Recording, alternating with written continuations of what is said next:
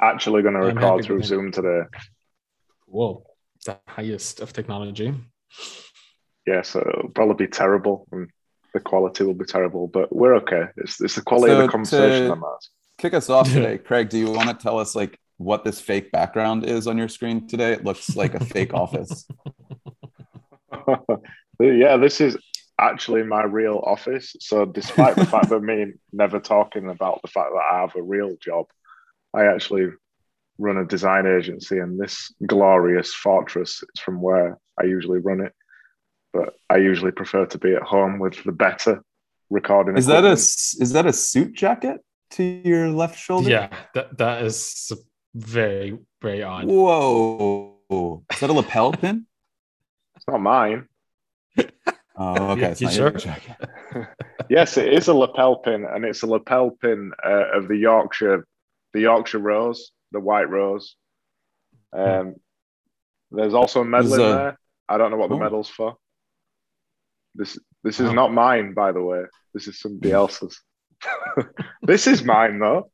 My bin trophy. Wow. I got this out of the bin. It's literally my bin trophy. It just shows you how important credentialing is today. Here, trophy. I don't need it anymore. Actually, somebody else got it out of the bin and they gave me it and said, Here, look, I'll give you a trophy. And I kept it because I like That's having a bin trophy. That's It very makes it- kind of them. Makes a good sound. Wow. uh, dope. I, Oh, Freddie no, I've got can- this other thing. Sorry, I've got this other thing too. Oh, let's go. Never read it. Oh, never paradox. Good. Uh, you read you read uh, you read two sentences from it, and you bought it on uh, Foundation um, today, Craig. So thank you for the support, man.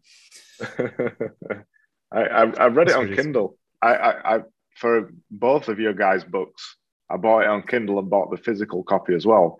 But out of curiosity with yours, Jamie, I bought it because I knew that it was print on demand for definite. Uh, and I was about to release my book on print on demand, and I wanted to see the quality of it. And then you saw that the cover was misprinted and blah blah blah. Yeah, Early edition, early edition. Um, yeah, when I did the hardcover, man, I had to like order like three copies of it before I could get it centered and the way I wanted it. Man, Yeah, it's always a bit off. What a Like process. KDP, KDP printing, as great as it is, and, and as incredibly accessible as it makes printing books, no copy that comes out of these automated systems is ever the same. Like I, I had it uh, with my first book. Particularly, that was interesting because the, the the color of the cover of Zero to Sold was kind of beige. So it wasn't white. It wasn't the lack of color or the absence of color. It was some really um, light beige and I printed it uh, six copies or something just to see how, how it would vary. And every single one was different.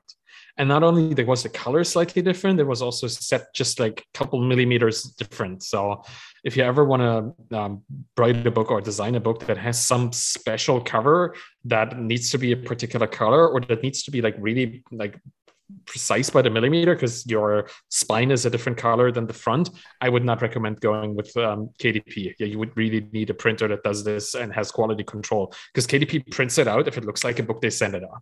That's really what Yeah, it is and sure. um, it's good enough for for self-published things but the moment you and I'm- I'm not trying to say that there's a quality difference between self-published and published books, but the moment you want to have any kind of embossing or, or beveling, or you want gold dust jackets or stuff like that, you cannot go with KDP anymore. It's really, really simple and basic, which is good for books, particularly in our um, little community where most people read on Kindles anyway. And like Craig, buy a paper book to put it somewhere, you know, under a trophy that they found in the bin, stuff like that.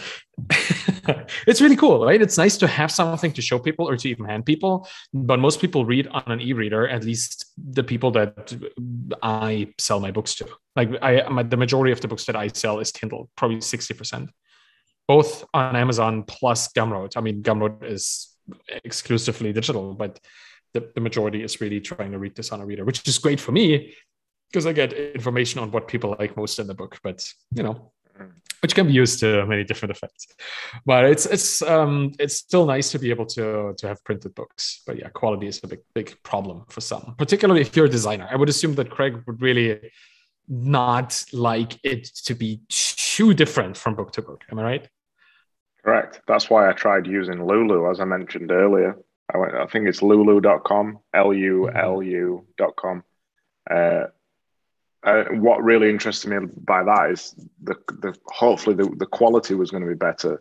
The quality, by the way, is perfect. I've Mhm. had a lot of books printed, a lot of brochures printed, a lot of stuff printed over the years as a designer, working from this fancy office.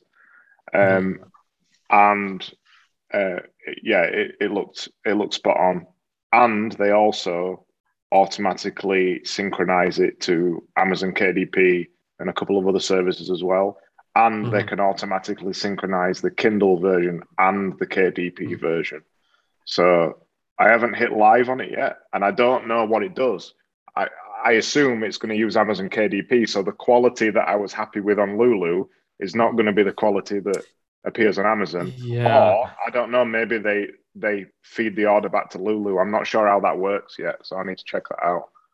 that would be interesting to figure out because I would definitely build a system like that if it's more if the quality is higher for for something that is like a design centric book not necessarily for for my work which is more like thinky entrepreneurial stuff so the cover doesn't really matter but if it's about design i think the the book should be the invitation right like the front of the book should convey the quality of the the advice in the book as well interesting because I I would love to know how they would funnel this through because KDP, eh, the author platform KDP, is not a Amazon seller seller account. Right, that's the difference. If you sell something on Amazon, you have way more insight into your logistics and into who buys what, and you can even communicate with your your buyers. On some level, you actually get to understand who and um, yeah how people buy your your your product for KDP, that's not the case. We get some reporting, a couple of graphs, a couple of numbers, and that's it. No insight into our customer base whatsoever. So going through Lulu, if they go through KDP, you have the same lack of information. But if they actually have some sort of kind of um, distribution coordination with Amazon as a publisher, and would sell it through like a, a seller account, now that would be very interesting. So please do keep me in the loop on that because I would find that a very interesting thing to try. Mm. Well, I'm, I'm gonna I'm gonna approve it through there, so Mhm. probably it'll go live over the next couple of days. So I'll let you know. I am curious. I'm just looking at it now. You can also do. So I've just gone to complete the project inside Lulu, and it lets me do a promotional discount as well to, Hmm. to you know promote the book as it goes live, and it pushes the promo discount and price out across all platforms as well. Hmm. So Interesting. it looks pretty promising. Cool. Well, and, and then you'll turn into like a best-selling author and and a JPEG owner. And uh, one of the things that I want to talk about to, to you today and, and Jamie as well is kind of this this long-term creator vision. Because I see you in your office and I, I was just thinking about this. Like this is the job you do for money. you know, like this is this is work you, you love to do, obviously, but you also do it to just to sustain your life. Now, if you sell enough JPEGs, or if you sell enough books like what's your your your personal kind of goal would you still keep working in the agency or would would you would you do something else what do you want to be when you grow up Mm. Funny you say that. I actually did.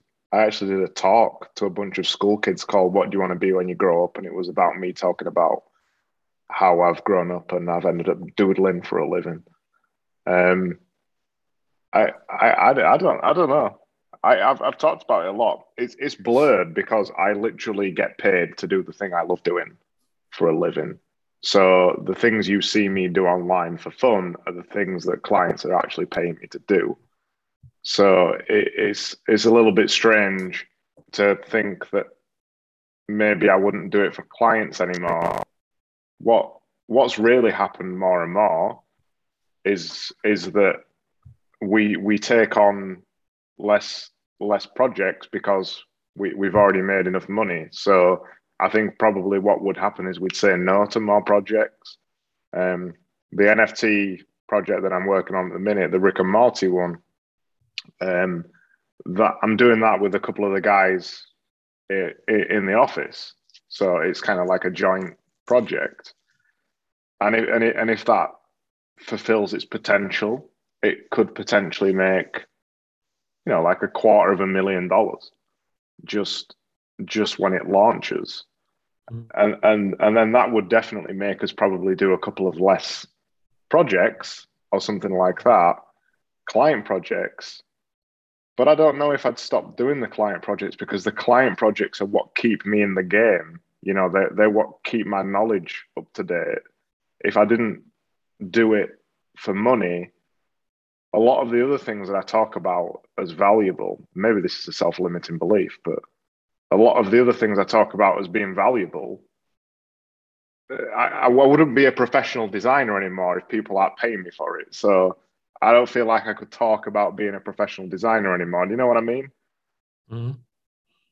So what I'm hearing is that you feel like you you need to stay in the game to sustain your creative input, like the, the stuff that comes from requests, from proposals, from projects, from just the community itself right? So so your your future vision is not necessarily to have a particular job but to be um, consistently creatively inspired.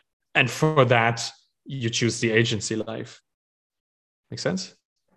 Yeah yeah that's, that's an in- interesting diversion like uh, an interesting distinction from how i understand or how i used to understand what do you want to do when you grow up right? This this kind of question is more about like what what role do you want to play? What kind of definition do you want to give yourself? But what, what you are actually looking forward to is to be in a certain state a certain state of inspiration. And you just for now at least seem to have picked the agency the work in the agency as a as a guarantee to reach that state reliably. I mean i will say one thing. I already consider that i am doing exactly what i want to do. It's not an escapism doing the other things to escape the agency life and the agency life is not uh, just a sustainability thing. It, it's the thing that i wanted to do and i'm doing it and that's enough. I, I think often, you know, particularly on Twitter, there's a, a small portion of people that uh, kind of are against the nine to five life and, and things like that. Uh, I will say I only work about 30 hours a week on the agency. So it's not, you know, th- this is not like a 10 hours a day. It's not what you imagine an agency might be like, you know, it's, it's only a 30 hour week. Uh, and we only really work on cool stuff that we want to. But we have had to do that for 11 years working on baby client projects we didn't want to. So, yeah, it, it is strange. I like the mix of everything. That's what I really like. And I really went into overdrive during coronavirus for me personally, because I realized that I had put all my eggs in one basket with the agency. Um, I, I, was working a lot of hours on the agency, and they, if the agency disappeared, which it potentially could have done during coronavirus, I didn't have anything else. And when that happened, I did start doing a lot of the things that have arrived as at here, talking about these things today. I wouldn't have met either of you two if I wouldn't have been tweeting on, you know, tweeting on Twitter. That's obvious. It's on Twitter, isn't it? Tweeting and making podcasts and things, all of that only kicked off because of coronavirus. So there is some part of me that sees it as betting on multiple things. Absolutely. If the agency was to disappear tomorrow, um, I would hope that I would be in a better position than I was a year and a half ago. But still, I, I you know, I still enjoy the agency life. It was my goal when I was 18 to run my own, own agency at some point, and I'd done it by the time I was 22. So I've kind of lived my quote unquote dream for like 10 years. I think that's an interesting idea um, because, like, for uh, the first like 10 years of my career, I thought I was always chasing something, um, whether it was like a new title uh, or like I you know really thought i needed to go to grad school and get an mba because like that's the career path that a lot of my peers were going down. Or after doing that i thought i needed to go work at like a big tech company because it's what a lot of like people thought was like prestigious. But like at a certain point i started to realize like i'm just chasing milestones that don't matter to me. These are what other people think are the definition of success. Um, and so i think it's it's interesting to think about like kind of hitting hitting a goal at an early stage in life sometimes people like describe this in different ways uh, some people have like quarter life crises at this point. um, other people have different things, but I, I, think it's an interesting thing to think about because at a certain point, I was thinking myself, like, okay, well, if I did this, then what's next? If I did this, then what's next? And like, how far does this just play out? How long does this go on? Like, how long do I need to keep chasing these things that other people think are what the definitions of success are? Um, I think it's just an interesting thing to continue to think about because it's something I've definitely like put the put the brakes on you know like i think uh, after my time at WeWork, I was like, I'm just not gonna keep like chasing these things. I'm not gonna keep chasing these things. Like getting a job at Amazon, I was like, is this it? Like, is this what is behind these the smoke and mirrors? Like, is the, these people and and these these these are my tasks, and uh, this is what I do here now? Like, what is it? Like, why am I doing this? So, I definitely, I definitely felt that in the first couple of months when uh, March 16th, 2020, when coronavirus really hit the UK, I desperately felt that, Jamie, that I thought that was my realization right there. I thought, is this what I've been chasing all this time?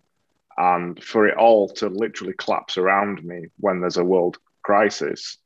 And the, when I first started tweeting and podcasting and making all the kind of content and doing the creative things that we talk about a lot, there was a desperation in the things that I was doing. Was doing. There was a there was a rush to achieve something, for definite. There was a rush to create an independent income or or something like that to to finally release the book and become a millionaire or to finally make a Twitter account and become, you know, get 10k a month as everybody says on Twitter just from tweeting.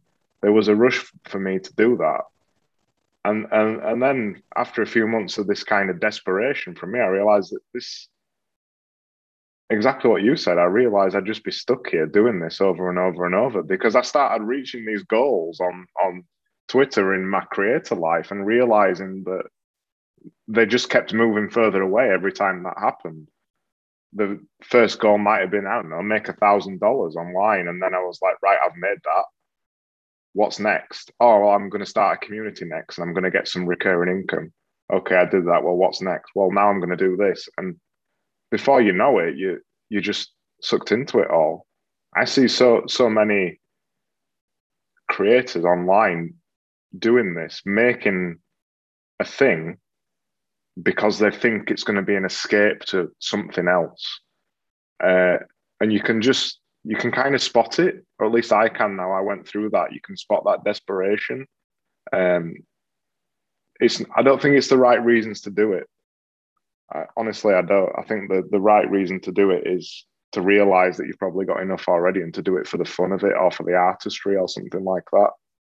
But yeah, I think there's a lot of reasons to do it. I think there's a lot of right. I think there's a lot of good reasons to do it. There's there's no right or wrong answer, and the same way like there's no one way to build an audience there's no one way to like build a personal personal brand there's no one way to do like anything for the for different people like different things are the right thing you know um, for like the inner artist inside of craig like building and growing is like this way and for like you know a, a growth hacker memer for you know shit poster like it's a different way uh, and there's 5,000 other areas of shaded gray and a million different paths to go on um, for different folks with different skills, interests, passions, uh, end goals. It's all different.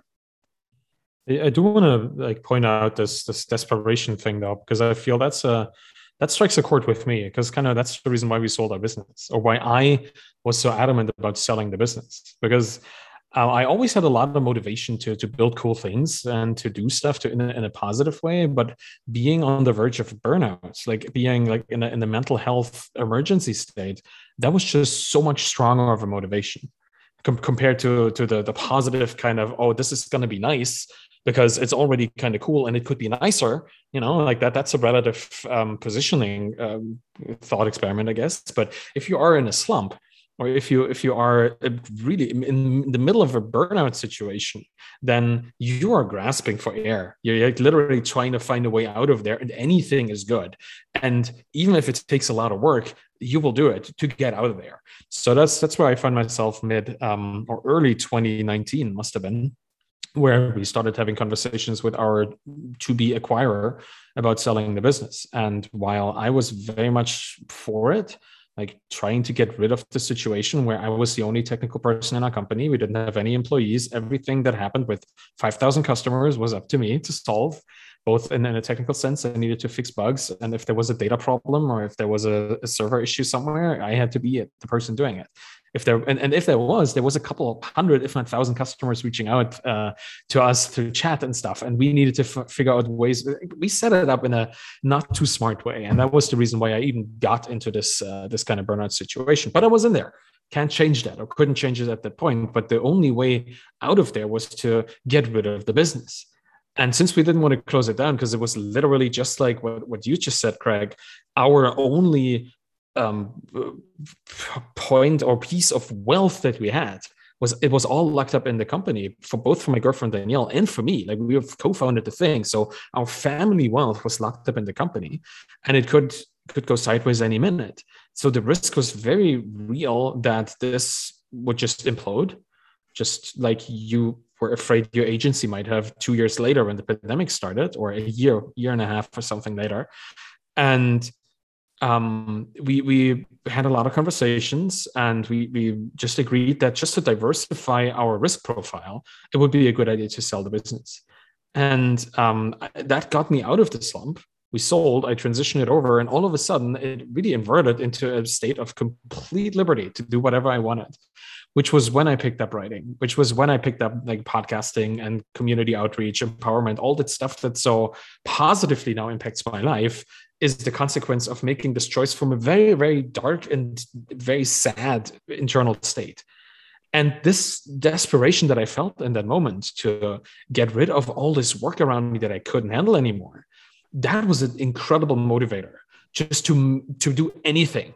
And selling the business worked, and then trying other ways to, to rekindle my kind of connection with the community. That was a consequence, but I, I feel um, it is easier for people to act in, in this kind of uh, way when they are in a um, like almost a, a, position of being threatened, of their livelihood being threatened.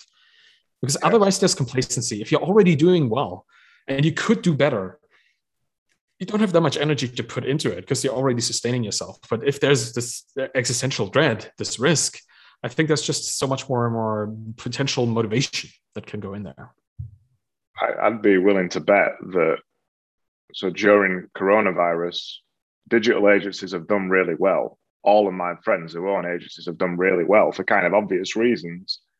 But I'd be willing to bet the fact that we we had our best year ever in 2020 and our best year ever in 2021 wasn't just because of the fact that coronavirus was going on. It was because of exactly what you were talking about that I got shook out of that uh, complacent attitude that I had and realized that in a very real sense, shit had to change, and I had to do something about it. And I, I fi- fi- finally did it. Started working with global clients instead of just local ones, and upping prices for the agency and all this kind of thing, and just did them all at the same time. I turned it into quite a positive thing. Um, but yeah, it made me realize what was enough, uh, which which I think which I think is quite important in in some of this. I think uh, uh, run, running an agency is is very much like pretty much any other creative pursuit because as a creator, as an individual, you're your own business, really, aren't you? You're running a business of you, and and there's a temptation to just continue pushing all, all of the time, running running from project to project to project, and you never sit back and look and think, oh, you, you, you know what?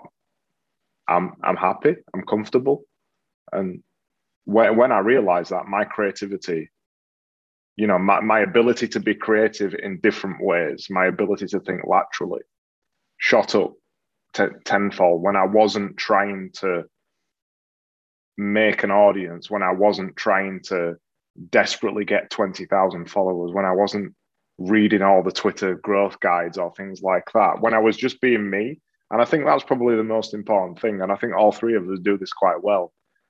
Um, there's a temptation when there's that desperation to build something, you just take on anybody's tactics and you try to mold them to get the same results as them. And like Jamie said at the beginning, that it doesn't work because everybody's different and everybody's right and wrong's different. But I think what all three of us has done quite well is that you find your personality and you fit the way that you do these things to your personality, and then it feels very comfortable. And you could do that for a lifetime then, you know? I don't think any of us are thinking about quitting Twitter, for example, are we? Or stopping doing what we're doing online because it's just you. You know what I mean? It's a good point. I mean, like one of the most disheartening things for me is when I spend an hour writing a thread that I really want to hit hard. And I'm like, ah, I want to write the next big, like Dickie Bush thread about like whatever.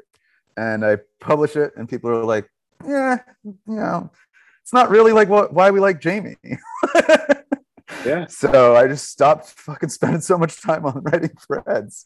Um, and not to say like I couldn't like transition to that, but it, it's so true though. You know, like I just need to go out there and do the stuff that people enjoy me for me, you know, rather than being someone else. Absolutely. There's there's always a long term um, effect to these things. I was actually listening to a podcast yesterday with um, Nathan Barry of ConvertKit, and he was he was talking about the, the story of ConvertKit, which is essentially a bootstrap business, like an email email um, email list provider, right, an email system.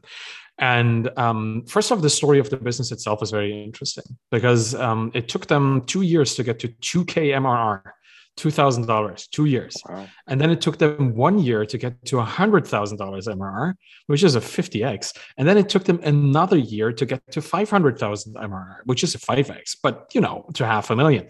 So um, that is substantial. You know, like that that that growth pattern, it, it took them a super long time to get going, and then it kind of hockey sticked away from there and I, I, was thinking uh, that, that is that is the story that is it's just that's just reality. Like it takes a long time for things to to find their stride and for things to sink in. And then you can leverage growth effects. But it's not that you can like growth hack your way into those growth effects. Like you you have to do the the long slog because that is the foundation for the growth like the, the, there is no growth hacking something that has no foundation. And he was even saying that in the podcast. I, I think it was on the SaaS Revolution show for anybody who wants to listen to it. It's, it's a good episode. And he was saying you you should just like anybody who, who starts a podcast should do it for two years and then consider stopping if they don't like it. It was like one of the things that he said. It's like you, some things just take a long time to either for you to even see if they work or not. Because something that requires an audience, something that requires the long term trust of people will take a long time because trust is built slowly over time. And, and, to your point, like if you just start behaving completely differently on Twitter because that's the newest tactic du jour, well, obviously it's going to confuse the people who have started investing their trust into you, right? If they think, okay, this person is nice, they tweet 30 times a week exactly 30 times a week. And whatever they talk about is something that I could use. And then you start just amping up your engagement and you tweet 100 times a day. Shouldn't, but some people really go for these experiments. Now, you've just confused their whole worldview on who you are. And they won't trust you as much as they did before. They might even unfollow you because you've kind of broken this unspoken agreement that you are who you claim you, you are. And I, I, think by just being yourself over time, and you're right, Craig, we've all three been doing that pretty successfully because uh, that apparently is how we approach this, which is nice. I didn't codify it, but I'm just doing it. But you know, like we, we could codify it like in, in retrospect, saying that we just are ourselves consistently. we don't try to change who we are in our public persona. We just are who we are and organically change over time without having any hacks. And that's the thing. Like there is no hack, right? Any hack is just a um, an, an attempt to reach something that you would reach organically over time and then fail at it because the hack makes you fail. The hack trying to do it fast will actually make it not happen at all. So listen to the episode to anybody who's listening now if, if you're interested in the, the ConvertKit story because it's just a great story on, on bootstrapping and long-term perspective. Another just quick quick side note because it's it kind of plays into this whole do things that work um, and don't just go to the next thing thing that we were just talking about. Their marketing department and their sales department they have been um, they've been experiencing a lot of things over time. They've played with affiliate marketing they played with direct sales and outreach and um, you know the, the, the created by or sent by convertkit button that kind of stuff that they have in their email. That is now a channel as an, um, um, acquisition channel for them and a distribution channel. So he was just talking about all of these things, and he talked about the mindset that they initially had, which was this kind of growth marketers mindset that you try one thing and it probably will fail. So you try another thing and it probably will fail until you find something. But most people in that space who've been doing all of this for years try a thing, see it fail, try another thing, see it fail. They see something succeed and then they still go to the next thing because they can't deal with it succeeding. They don't know that, okay, well, it kind of so much better than anything else. Eh, not enough. Let's do the next thing, right? Instead of saying, okay, this seems to have worked, let's repeat that. Let's do more of this. Let's actually like dive into this one thing that we found succeeded. And he, he phrased it in a way that I really like. They cannot deal with success when all they've ever do is see things fail. And I think as people on Twitter who are consistently exposed to people trying new things, now it's threads, then it was giveaways, and now that there's like um, just having Twitter, like the, the chat boom things, what is it called? The all your rooms and spaces, and all these things that always pop up and then go away and pop up again. We're kind of lured into thinking that this might be the next big thing for us but honestly if what works for you is just engaging with people where they already are having a conversation or if you're good at threads or if, if you're great at video content and you just post a video every single day just stick with that. People expect that of you. They like that. That's why they follow you. And then you can build on that over time. Just don't, don't switch it up every single day or every single week because i've seen a lot of people just try stuff and become general. Like they become boring. They become um you can expect to, the unexpected, but in a bad way. You can expect them to to uh, change change things up all the time and never have their own voice. And you don't want to be a personality on Twitter that doesn't have their own voice. I just feel that that is uh, that, that's where consistency really comes into play. it's it's a weird it's a weird thing, isn't it? I've been thinking a lot about this recently because, as you've probably seen, I've been going through my Twitter early life crisis and thinking, all right, 5,000 is enough. I'm not going to play these silly engagement games anymore and all this kind of thing. I've been thinking a lot about this and, and not just Twitter, but a lot about the other things as well, particularly about podcasting and other tactics and all that kind of thing. And thinking, what what is it? What is it that makes something a success, however you define it? Where when when does that happen? And I think what I've noticed is quite interesting. It's when somebody starts becoming themselves that the thing usually starts to take off, um, or they, you know, they, you know, they stop doing the things like you were just discussing, where they they see a tactic and do that tactic, see a tactic, do another tactic, see a tactic and do another tactic, where they just decide, I'm sick of it and I'm going to just be myself. And that's always when a thing, even if the, the numbers don't accelerate, that's when the thing becomes a success. And, and I've seen this, this trajectory uh, on Twitter, specifically, Twitter's a really good one to look at for this. There's kind of this trajectory of people who come on Twitter because Twitter is a microcosm of, of marketing and everything else you see on Twitter, people start very, very seriously at zero followers. And they use all the tactics and the threads and whatever's in vogue right now. And they maybe get to an arbitrary number, 20,000, say, or something like that.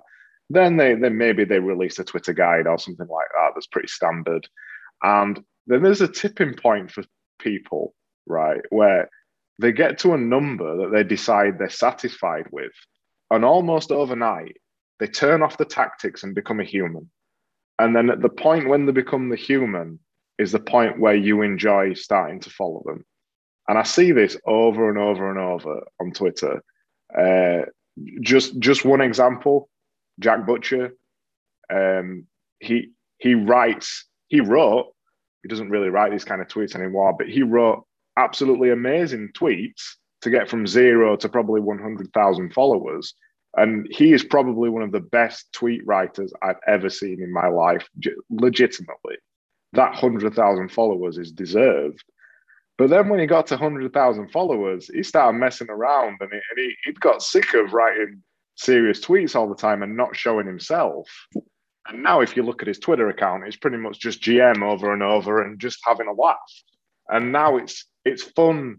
It's fun to see it. It's fun to follow. And I suspect that his real trajectory will start. I just, I just blame, I blame Good Morning Twitter for that because, like, it's just the easiest thing on earth. Mm. just set that up in the morning and not have to worry about anything for the rest of the day. But you know what? You know what I mean, though. There is this oh, kind of weird thing in a in a creator's journey where they get to a point of satisfaction, and then they open the curtains and finally become themselves. And I, I've been thinking a lot about this because I've been thinking, couldn't we just be like that from the beginning? You know, couldn't we just be ourselves from the very beginning? And a lot of people choose not to do that because they don't get the traction. They don't increase the followers very quickly when you've got no audience at the beginning. Um, I know, I know one person off the top of my head who does this and has done this from the very beginning, and he hasn't really got that many followers on Twitter but his podcast is amazing, and I actually like his Twitter, and it's Paul Lacrone. But mm. I don't know of any other person other than Paul who is legitimately himself from zero to X amount of followers. Everybody else plays the kind of ever so slightly fake game. I haven't got any answers, but it's an interesting it's an interesting observation, and we all play part of this, don't we? We all do this, or we did at some point. It's just interesting. Yeah. Why don't we just be ourselves from the beginning? I don't know. It's um, probably always a bit of a self-limiting belief in there because we, um, yeah, but it's this thing like, what do we have to offer that others don't offer? We, um, Danielle and I, we've been reading or listening to an audiobook uh, called um, "Do Nothing," which is about like uh, taking your life back from being cons- consistently busy and the, the, bad kind of busy, right? Not the I have work to do that I really care about, but I'm busy, busy, busy, no time for nothing, busy, busy, busy, that kind of stuff. So do nothing is a is a is a great book, and it also just really points out where this kind of um, inability to feel comfortable with yourself. So you have to do more. So you have to optimize more. Where this comes from, and uh, the author she she had a really nice phrase. She said, "We are we are comparing ourselves at a distance." It's a kind of you open up Instagram, you see people you've never met in your life, and you compare yourself to them. You go to Pinterest, you see somebody's kitchen that looks so much better than yours, and you compare yourself to them. None of these people live on your street. None of these people live in your town, maybe not even in your country. You've never seen them. You will never see them. They will never talk to you. You will never talk to them. Why do we then compare ourselves to them? And Twitter is the perfect example for that, too. Jack Butcher is on Twitter. I have not interacted with him more than maybe a couple of tweets back and forth, but I do compare myself to him. Right. And in the sense of I want to be as prolific when it comes to tweets. I want to be as successful with going into I don't know, just the most current thing going into Web three stuff, like where where he's been so busy with this and so so effectively busy building things in the NFT space and getting people onto his courses and using all of that to leverage his brand even more that is something that I personally compare myself to. That success, that kind of insight into the market, even though the person itself is not somebody that I regularly communicate with. And um, I do compare myself to the both of you too, in, in many regards, in my creative output, in my kindness to, towards the people, quirkiness, you know, destroying my audience, that kind of stuff. And, and that makes a lot of sense to me because we do communicate. There's a way for us to actually exchange, okay, why are you doing this? How are you doing this? What's the end goal? Which is why I asked my initial question, right? I want to see where you both want to be creatively 20 30 years from now because i'm genuinely interested in you as human beings that have a future planned out for themselves but if i just look at people like jack or other other people in the space like Hiten Shah in the bootstrapping space for example i don't have a personal relationship with them yet i act as if i had one and then wanted to imitate them in some capacity And I, I see that in myself. And having found the right phrase, like comparing myself at a distance from that book, do nothing, I now know that this is something that I'm doing that I should not be doing because it literally is against the human nature to compare yourself to somebody who have no relationship with. It's like this whole Dunbar number thing, right? We can handle 120 connections personal relationships in our in our mind that's kind of the number that we can build meaningful relationships with anything beyond is going to be shallow which is why most um, indigenous tribes had are sized around 120 if there's more than 120 people they usually break off into two different tribes and they then build themselves up to 120 again or around that number. And then those tribes break up uh, break off again. This of course is a general a generalization and might sound might make me sound idiotic but you know the idea is that humans the, the mental capacity for building meaningful relationships is limited to a fairly low number so by doing this comparing ourselves at a distance thing we are defeating our own capability of building relationships because we are permanently exposed to way more than 120 people the moment we go into the digital realm. Like I am following 10,000 people. That's a bit more than 120. So building meaningful relationships with all of them is like physically and biologically impossible. Still trying, but it's not. It's just it doesn't work. I have to be selective. And I have to be fine with that. And that's the part that I'm working on right now because I would love to be able to build relationships with 10,000 people but I know I cannot. And that kind of makes me sad for all the 9,880 that I cannot build this meaningful relationship with. You know, that's that's really what it is. And comparing myself at a distance is something that I'm actively trying to reduce, which means I can be myself and just do whatever I want because I have nobody to really uh, imitate because the people that I'm surrounded with are on my level. At least I feel like they are who I already am like and I want to be like. So I don't need to shoot high to this unreachable, digitally, only digitally accessible person. I can just be happy with who I am. I'd love to. I'd love to comment uh, on a couple of things um, that have kind of been brought up so far, and I, I think um, for me, I'll just speak on, on behalf of myself. Like, I am, I am maturing as a creator from phase one of my career to phase two or phase three. I don't know what these phases are. I don't know where I would draw the lines, but like when I was getting started, I needed to meet a lot of people. I needed to meet a lot of people very, very early on to see who might share like my interests, who might be interested in the type of path that I was taking, who might be uh, good good friends of mine, who might be helpful resources, who could grow with me, who could support me, who could blah, blah, blah. So, beginning, like let's just say a year ago, a year and a half ago, getting started two years ago, I needed to meet a lot of people in order to get started. Um, and then through the course of the last year or two years, I have discovered and found friends that I can work with together that can help me get to where I want to go and I can help them get to where they want to go. And it's just a common understanding between those people. Um, and so, like, as a result of part A to part B here, like when I was getting started and meeting a lot of people and doing a lot of Zoom calls and exchanging a ton of DMs with people to like meet, like the numbers on Twitter started to grow. The followers, Jamie's really engaged. Jamie's doing a lot to meet people. He's he's learning a lot of things. Oh, you should talk to Jamie about this or that or this or this. And um, so the followers like grew as a result of that. And um, now, like I have slowed down because like slowed down the the number of interactions on a daily basis, which used to be like the inside of an atom. Like the protons and neutrons are just like bouncing off of each other everywhere. And uh, and now it's more like I've found a rhythm. I've met some people who I enjoy working with, who I know I can work on some projects with, who we're like going together. And so like it's changed into a new phase, right? And I'm sure there's going to be a phase after this and a phase after that. Um, but like that's that's where I am right now. Um, to to your earlier earlier question, Arvid, about like where does Craig see himself in the future? Where do I see myself? Like I'm trying to put myself in a position where I'm able to gain more and more freedom as my career uh, progresses. And freedom for me is like freedom of time, uh, freedom of time to work on the things that I want to work on.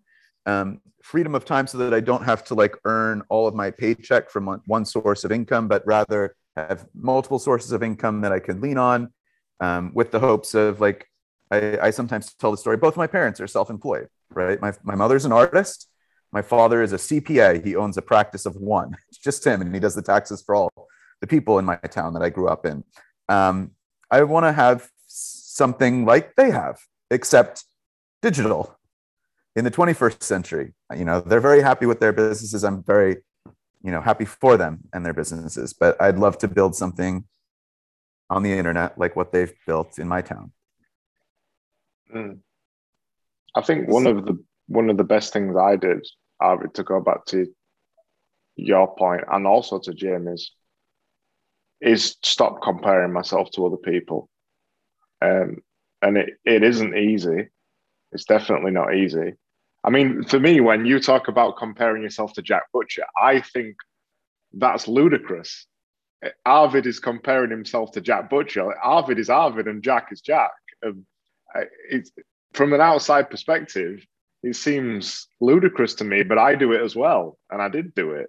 And if I was to tell you who I compared myself to, you'd think exactly the same, but it's but it's silly because I can see you outside of you, and I and I know and, and I only know you as you. Whereas when you're in your your own head, you don't see yourself that way, do you? You see yourself self-critically. Things need to be improved. You need to always be hustling to be something different. You need to be hustling to be somebody else.